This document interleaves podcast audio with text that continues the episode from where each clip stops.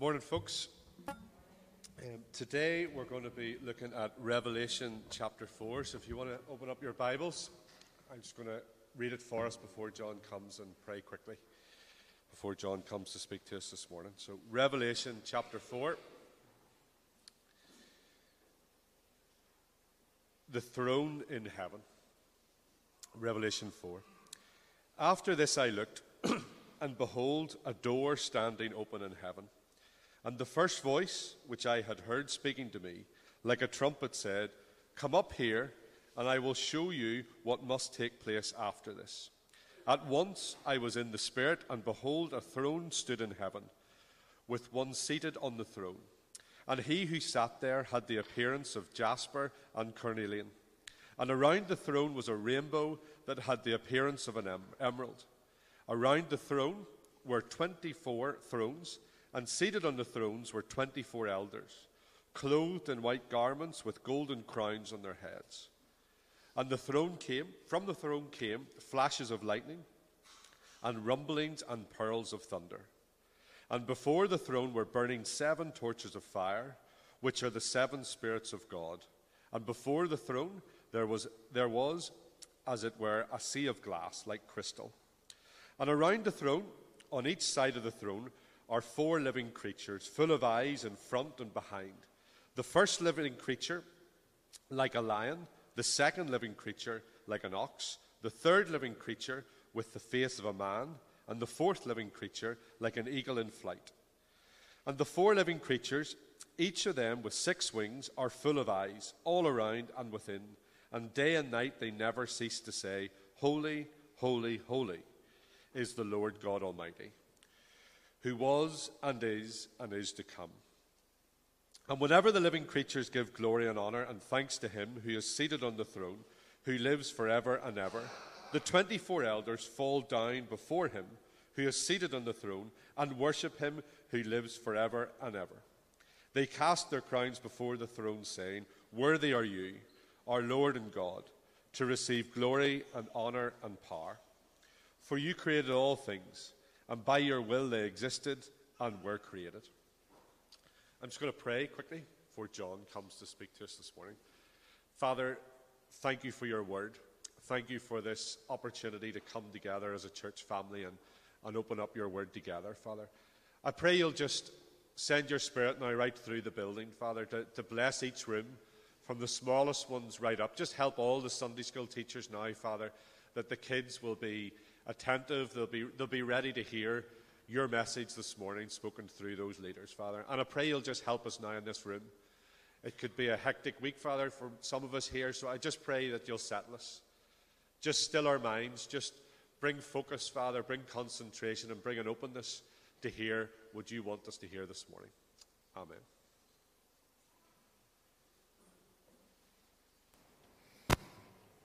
Amen. Thanks, Pete, for that this morning. So today we're beginning our new series in Revelation, and I know from speaking to some of you and just listening to you, I think that some of you are really looking forward to this series that we're starting today in Revelation. I think also some of you maybe are a bit daunted by the fact that we're going into Revelation. So we're all across the board when it comes to the book of Revelation. Some of you are looking forward to the fact that there's going to be beasts and dragons and all sorts of things in here. Some of you, not so much. But that's where we're going, and we'll be here for quite some time. We're going to spend the next few months in this book. Apart from Advent, we'll take a break for Advent, but we're going to be in Revelation right up until probably March of next year. So, sometimes we can be a bit afraid of the book of Revelation. Let me ask you a question. When was the last time you, for example, were sitting at home and thinking of doing your devotional reading and thought to yourself, "Do you know where I'm going to read today? Revelation 14. When was the last time you did that? Probably a long time since you've done that, or maybe never. Why is that? There's a few reasons, I think. There's a few reasons why we're worried, daunted by, afraid of the book of Revelation. Sometimes one of the reasons is we think it's overly complicated. We think it's overly complicated. All the imagery and the numbers, and we just don't really get it, so we stay away from it. Another reason I think that we're daunted by it, afraid of it, scared of it sometimes, is that we think it is about end times and end times alone. And that scares us. And so we stay away from it. Connected to that a little bit is that because we think it's about end times and end times alone, we think to ourselves, well, what has that got to do with me today? How can the book of Revelation encourage me in my Christian walk today, where I am, because it's all about end times? Well, my hope, those are just a few reasons why I think sometimes we come to this book with a little bit of trepidation and we're a little bit afraid of it. And my hope for the next few months, as we cover this book, is that we see that we don't need to have any of those concerns when it comes to the book of Revelation. But to get there, what we're going to need to do is do a bit of work. And I was chatting to Pete before today, and he's a great man for the illustration. And he gave me this one. Today it's going to feel a little bit like we're on the outside lane of the motorway, and we're bombing it, right? There's going to be a lot of information, especially in the early part of today's sermon, that is background work, important work, contextual work, because we need to understand that before we even look at the book. We need to understand what it's saying, who it's saying it to, and all that stuff before we even get there. So we're going to be doing a bit of work today. So tune in, and if you're a part of youth, hope you're taking notes, because there will be questions tonight. My good girl, you're on it already. Brilliant. Right. So first things first, who wrote the book of Revelation? Well, the author describes himself here in chapter 4 as we open up as John. John. The revelation, verse 1, the revelation of Jesus Christ, which God gave him to show to his servants the things that must soon take place, he made it known by sending his angel to his servant John. The book is written by John.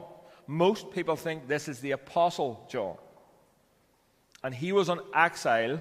He had been exiled. He'd been taken away. He was being persecuted. He'd been taken away to an island called Patmos, which is just off modern-day Turkey. He's there on his own, exiled away from everyone else.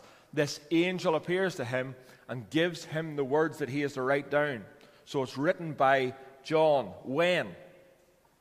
It's thought it's written around 95 to 96 AD. And that makes John an old man at this stage. He's an old man. He's probably not got long to live, and he is visited by this angel and given the words that he is to write down. Right. By John, on Patmos, around 95 to 96 AD. To whom is it written? This is really, really important. This is one of the keys to the book of Revelation, in my opinion. To whom is it written? It is written to the 7 churches that we have in chapters 1 to 4. We've covered those churches before. We've looked at them. That's why today we're starting in chapter 4. We've covered the churches. Let me just run through them quickly. The church in Ephesus, the church in Smyrna, the church in Pergamum, the church in Thyatira, the church in Sardis, the church in Philadelphia, and the church in Laodicea. We have covered those before, but that's who this book is written to. And that's important. And you'll see why that's important in a moment. It's important because of this. It's a letter. It's a letter. Just the same way Ephesians is a letter written by Paul to the church. Corinthians is a letter written by Paul to the church. Galatians, written by Paul to a group of churches. Revelation is a letter written by John to the churches. What does that mean? Well, that means it must have some immediate context to it. It must have some immediate context to it. For John to write a letter to the churches, they must be able to go, okay, I understand what you're saying to us, John, in our context. This makes sense to us. It's a letter. And look at what it says here at the beginning of the book. From the outset, this is really important as well, because it just alleviates these fears that we have of revelation. It says this, blessed, chapter 1, verse 3, blessed is the one who reads aloud the words of this prophecy, and blessed are those who hear it and keep what is written in it. There is blessing in the book of Revelation. Who doesn't want blessing? Why would we stay away from this book if there is blessing to be found in it? God has told us there's blessing to be found in the book of Revelation. So let's get into it. There's blessing. So that's the first thing to say, really. This is a letter written by John to a specific context at a specific time. But it's written a certain way. It's written a certain way. And it's written in what we know as apocalyptic writing. Right, what does that mean? Apocalyptic writing, or apocalyptic genre, basically means that in the first century there was a lot of this writing about, and it used imagery and symbolism to get across a point. That's what it means. For any of us who have started the Bible studies, the Proverbs Bible studies, for any of the ladies who were at the conference last week, you will have heard a lot about genre. Genre of book in the Bible is important. We have things like law, history, letters, all different types of writing in the Bible. And Revelation is a specific type of writing known as apocalyptic prophecy. All right? You with me? Apocalyptic prophecy. What it means is it uses symbols and it uses metaphors to get across a point. All right? That's important. So it's apocalyptic. Right. Now, we have just a little bit more work to do before we get to the actual text today. And this is really important. So you have it. It's a book. It's written by John. It's written on Patmos around 95, 96 AD. It is a particular type of writing. But what has happened in the church over the centuries is that Revelation has been interpreted several different ways. Right? There have been traditionally four different ways. Four. That's four. God, yes. Four, not four. Four different ways in which Revelation has been interpreted. In the last 100, 150 years, there has been a fifth. And what I want to do is just give you those four ways, and you'll be able to see them. Whatever church background you've come from, you'll be able to see them, probably, right? So let me go through them. There is the futurist approach to Revelation. The futurist. And what this approach means, basically, is everything from today where we are, from chapter 4 through to the end of Revelation, has yet to happen. All right? You with me? Yeah? Because I'm going to have to keep on saying this today. Are you with me? Because I know this is hard work, and I know we need to we're getting there. But everything, the futurist approach is everything from chapter 4 through to the end of the book has yet to happen. All right? That's the futurist approach. Then there is, and this is a word, and this might be an important word if you want to take it down for youth, maybe, possibly. I'm only saying, maybe. It might come up tonight, just saying, right? This is the preterist approach, right? The preterist, P-R-E-T-E-R-I-S-T, the preterist approach. And what this comes from the Latin word preter, which means past. It's the opposite of the futurist approach, right? So what the preterist approach means is this. Everything in the book, apart from the second coming of Christ, has already taken place. You can see the difference. Futurist, from chapter 4, everything's yet to take place. Preterist, everything apart from the second coming of Christ has already taken place. Right, that's the two. The third, the historicist approach.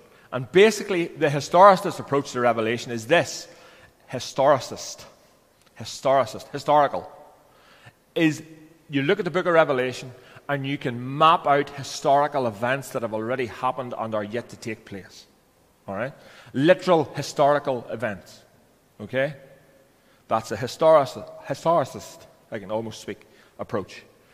Then fourthly, you have the idealist or spiritual approach. And the idealist approach differs from the three other approaches in that it has a reluctance to be specific, or like say this event happened here and this event's going to happen here. It's a spiritual approach to the book, and it spiritualizes everything and symbolizes everything that will take place just over the history of mankind, basically. Four different approaches, right? Four different approaches to the book of Revelation. Now, if I had asked you before today what your thoughts were on Revelation, I'm going to take a shot at this, and I would say that most of us would have thought that Revelation is about end times. Am I wrong? No? I think most of us would have thought Revelation, end times. So most of us would have fallen into what view? The futurist, right? So, but over the last few decades, or few centuries, there's been a new approach taken. And it's a fifth way. It's called the eclectic approach. The eclectic approach. And what it means is this, basically, instead of falling into one of those categories and just being like, this is what it means, it's definitely all futurist, it's definitely all happened, what the eclectic approach means is that we look at it from a broad spectrum and we think, right, okay, taking everything into consideration, there's possibly part of that, right? There's possibly part of that, right? There's possibly, yeah, I can see part of the futurist, I can see part of the preterist, I can see part of all these, and they combine it, and that's how we interpret the book of Revelation. Now, I'm just going to give the game away. That's where I fall. That's where I fall. Because, and I'll tell you why. I'll tell you for why. It's a letter written to a specific group of people at a specific time for a specific purpose. What was happening in the church at the time was severe persecution. So John writes this letter, and there's symbolism and there's stuff about the Roman Empire, and there's symbolism about how the church is being persecuted at the time, and it has to make sense to the church at the time. It has to. So therefore, some of the events of Revelation have already taken place. So that's a bit of the preterist view. Some of it has already taken place. But also, some of it is yet to be fulfilled. Some of it yet has to take place. The second coming of Christ has to happen. There are other events that have to happen. And so there's a bit of the futurist view. And it's those two brought together is where I personally would probably land. It has to make sense to the church then, but it also there is events that need to take place. And so when I come to the book of Revelation, that's the way that I am reading it. Tim Chester says this in his little book. If you want a wee book, an easy, accessible book for the Revelation, it is Revelation for You, Tim Chester. Revelation for You, Tim Chester. Tim Chester says this: John was not a kind of sound evangelical Nostradamus. As in, Nostradamus was someone around, I can't remember the exact time, but he was a prophet and predicted events that were going to happen. John was not a kind of sound evangelical Nostradamus. We must not suppose that John on Patmos thought he was predicting events in the 16th century Britain or the 21st century Middle East. He wrote to address the experiences faced by his readers. But like John and generations of Christians before us, we should apply the prophetic critique of imperial and idolatrous power to the particular challenges we face today in our context. So, Revelation made sense to the readers then. It should make sense to us now, and it should make sense to those who follow us way down the line. And so I am hoping, because that's the way we'll come to it, and especially this passage today, that's the way we'll come to it. That should be a massive encouragement for us to get into this book, to understand this book, and be encouraged by this book. You with me? Yes? Am I clear? And please, I know in this series there's going to be like, you're going to be sitting there sometimes going, what the blazes, John? Please don't be afraid to ask me questions, and I will do my best. If I do not know the answers, I will do my best to get the answers. So that's the context. John writes this letter on Patmos to the church around 95, 96 AD into a specific context. And that specific context was this: massive persecution. People were losing their lives because they followed Christ. People were losing their lives because they followed Christ. And let me say this, we know nothing about it.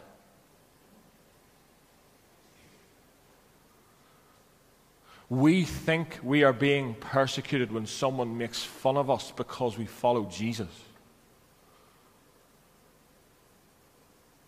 These first century Christians were losing their lives.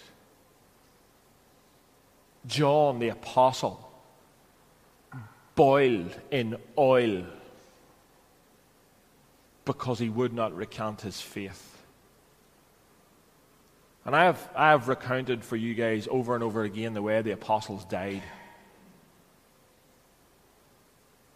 Every single one of them killed apart from John.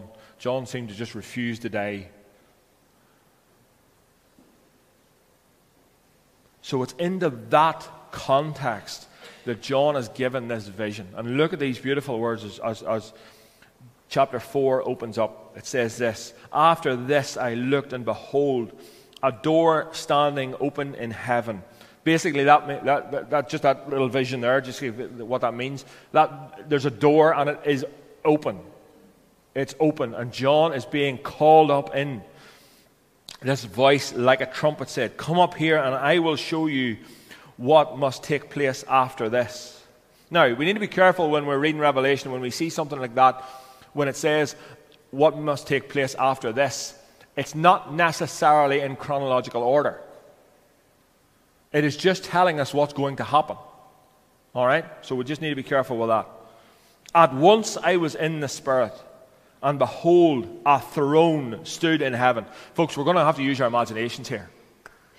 Through this series, we are going to have to use our imaginations. And I want us to get this. Behold, a throne. The throne room of heaven is literally being opened up to the Apostle John. He has been given new perspective on everything. "And he who sat there had the appearance of jasper and carnelian" around. And so basically those stones are Old Testament references from stones that were referenced in the Old Testament. And it's basically just to say the splendor of God. The splendor of God. The scene is changed here.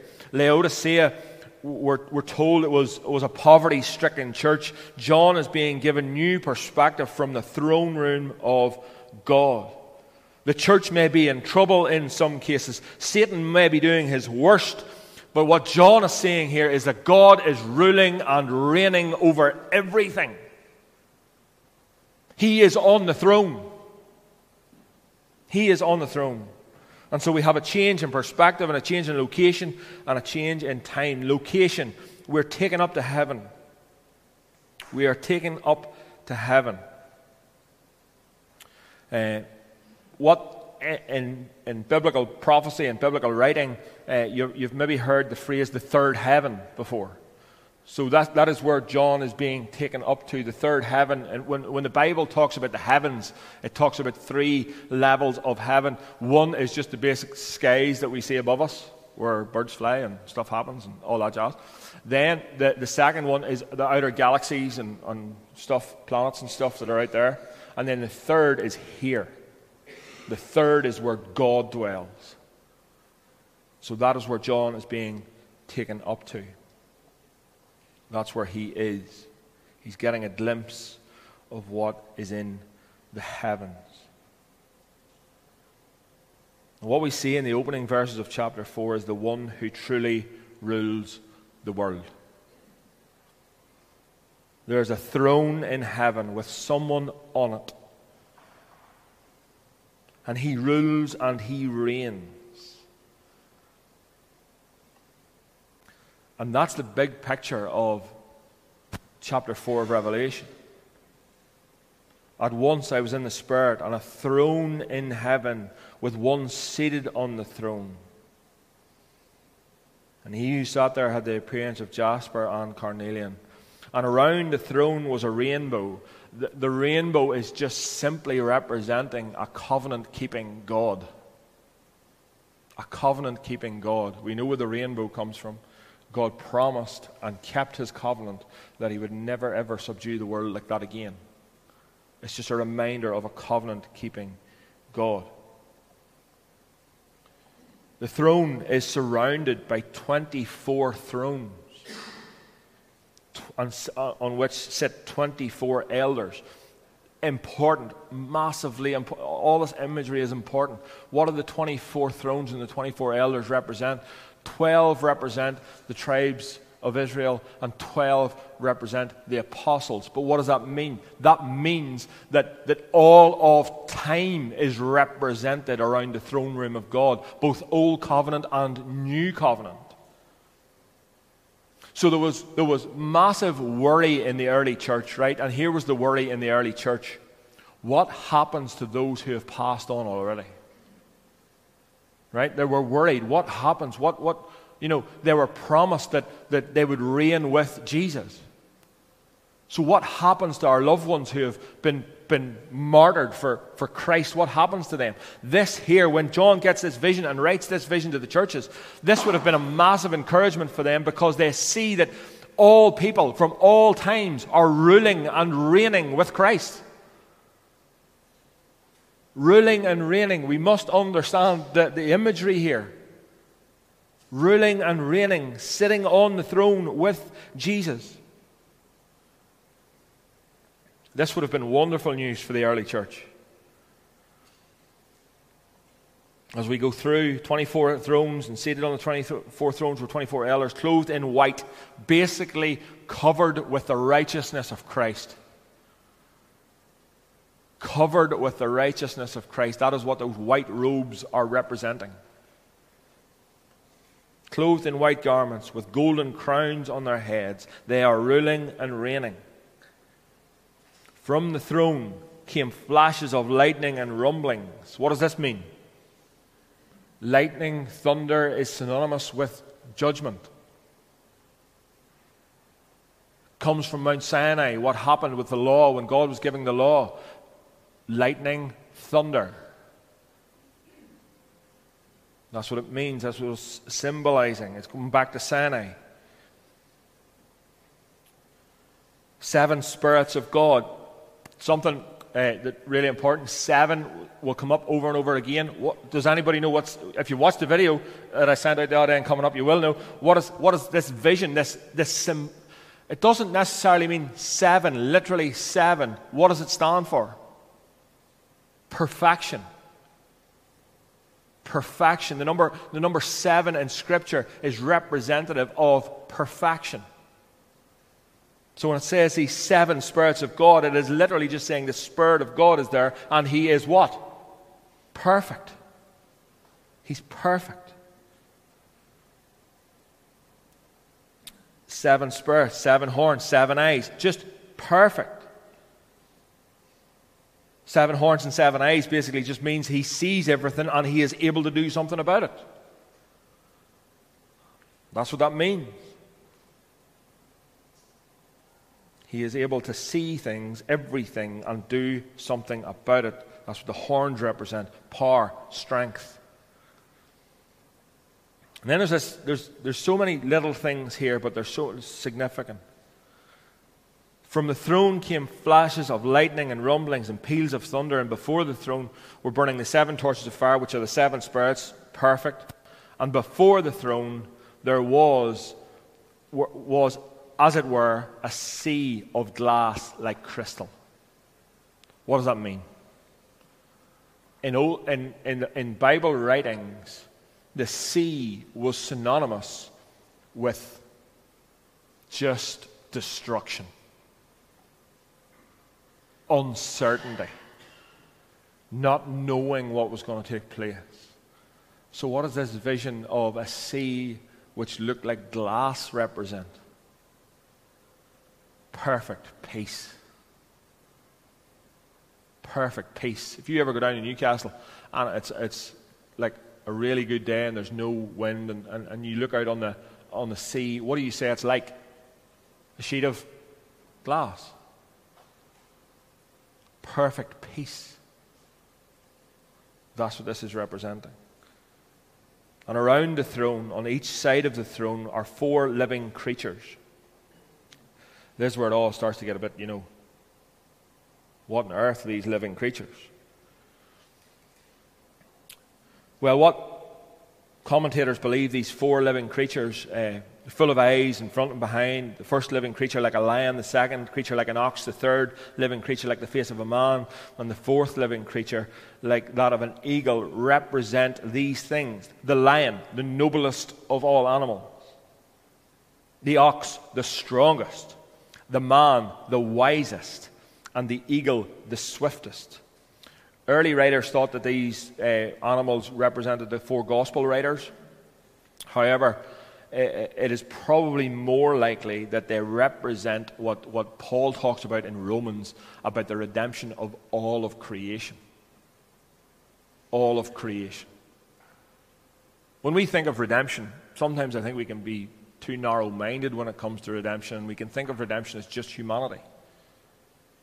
Paul tells us otherwise in Romans. Paul tells us that the whole of creation is groaning, awaiting redemption. We will be given a new heaven and a new earth. Everything will be made new. And that's what these animals represent. And each of them, full of eyes, around and within, day and night, never cease to say. And I'm going to pause there. Right. All of that has been a lot of information when it comes to the throne room vision. But it's there for a purpose. And it has a purpose. And it has a purpose for us. And the purposes are these. Two, it is to show us that God's on the throne and we are not. It is to show us that God's on the throne and we are not. In this world today, we are bombarded with the notion, and it's summed up, I've quoted this little poem, Invictus, I think it's, Invictus is the poem, where it says this, I am the master of my fate, I am the captain of my soul. That is today's world view. I am the master of my fate. I am the captain of my soul. I dictate what happens. I'll make it happen. I'll do this. I'll do that. I'll do something else. Revelation 4 comes in and says, you are not on the throne. You are not sovereign. God is ruling and reigning, and we need to take our eyes off ourselves and place them on the throne room of God and realize that He is sovereign. He is ruling. He is reigning.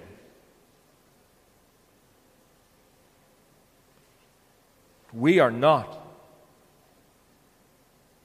I think most of us, if we were asked, and I do this sometimes with people, I ask them, do you believe that God is sovereign? Oh, of course we believe that God is sovereign. It's easy to say. We wouldn't deny it.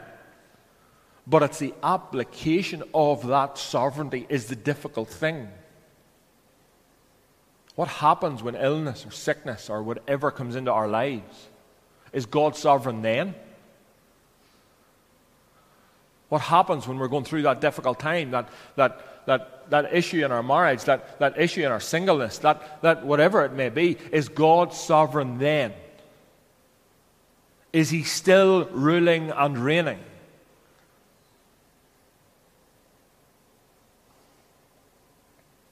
Why did the sickness come? Why did the issue come? We would say that, yeah, we believe that we live in a broken world and it's because of the result of sin and all that. But do we believe that God is sovereign in it? Do we believe that He is? And it's very easy to say for us, you know, God will work all things for the good of those who love Him, but do we actually believe it when it comes to all things? In your depression, in your anxiety, do you believe that God is working for the good of those who love Him?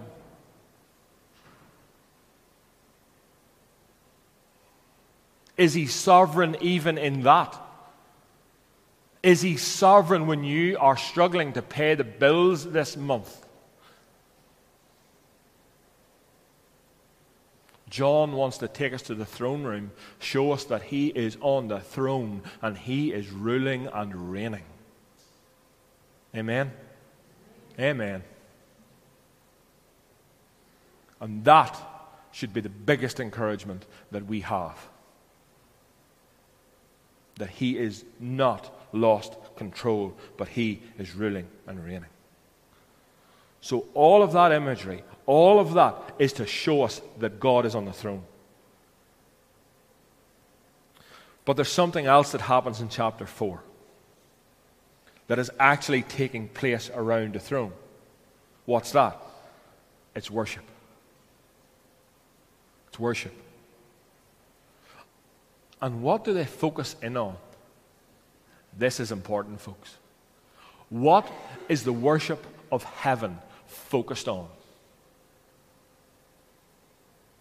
Look at it. Holy, holy, holy is the Lord God Almighty, who was and who is to come. What's the focus? God. He's the focus. And in particular, His holiness. One of these attributes of God, holiness, reminds us of the song in Isaiah 6. A similar song is sang, and the emphasis is the same. It is on the same attribute. Holy. The attribute of God that is holy, set apart, not like us, completely other,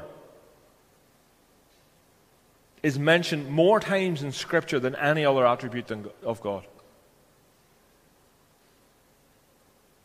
His holiness.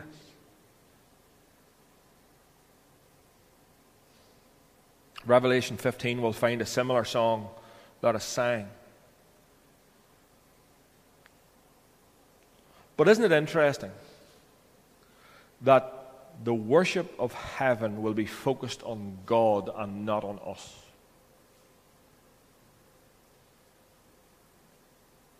I'm not here to critique modern worship songs. I'm not.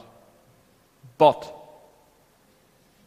how many modern worship songs are focused on how I feel about God and not on God Himself?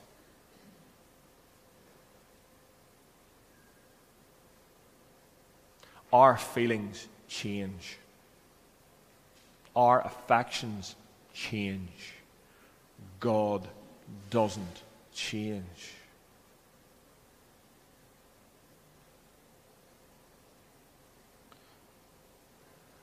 The object of the worship of heaven is the Lord. He is the one to be worshipped. He is the one to be exalted. He is the one. Here we see the elders falling down before, expressing a submission to. God is incomprehensible. He is other. He is completely different. He is holy.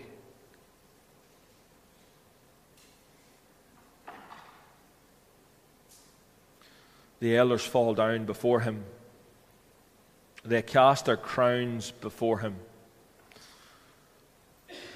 One of the favourite quotes I heard around the Queen's death was, apparently she said this, I don't know why she did it or not, apparently she said throughout her life that she wished that King Jesus would return before her death so that she could lay her crown at His feet. Powerful image of what's going on here in Revelation chapter 4, where the elders, representatives of the church from all of history, Old Covenant, New Covenant, are bowing down before the King, casting their crowns at His feet, because what? He is worthy. He's worthy. Worthy are you, O Lord and God, to receive glory and honor and power. For you created all things, and by your will they existed and were created. Folks, think of the immediate context that this is written into as we finish today. John is on Patmos, exiled, persecuted. The church is being persecuted left and right. People are losing their lives for following Christ, and the refrain of heaven is what? You're worthy. You're worth it. You're worth it. And so, folks, no matter what you're going through today, no matter what the crap is in your life right now, let the refrain of our hearts be, you're worth it. You're worth it. You will return and you will rule and you will reign. And no matter what we face, no matter how many hardships we face, no matter how what we're feeling, you're worth it. Amen? Amen. He's worth it. King Jesus is worth it, and he's ruling and reigning. Praise God. Let us pray.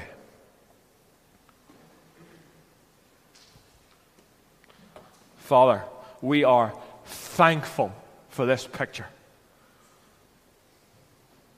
And I pray, Holy Spirit, person of the Spirit of God, meet us now. Meet us. Encourage us. There is not one soul in this room that is not struggling with something. Meet us. Lift our eyes to the throne room where you rule and you reign.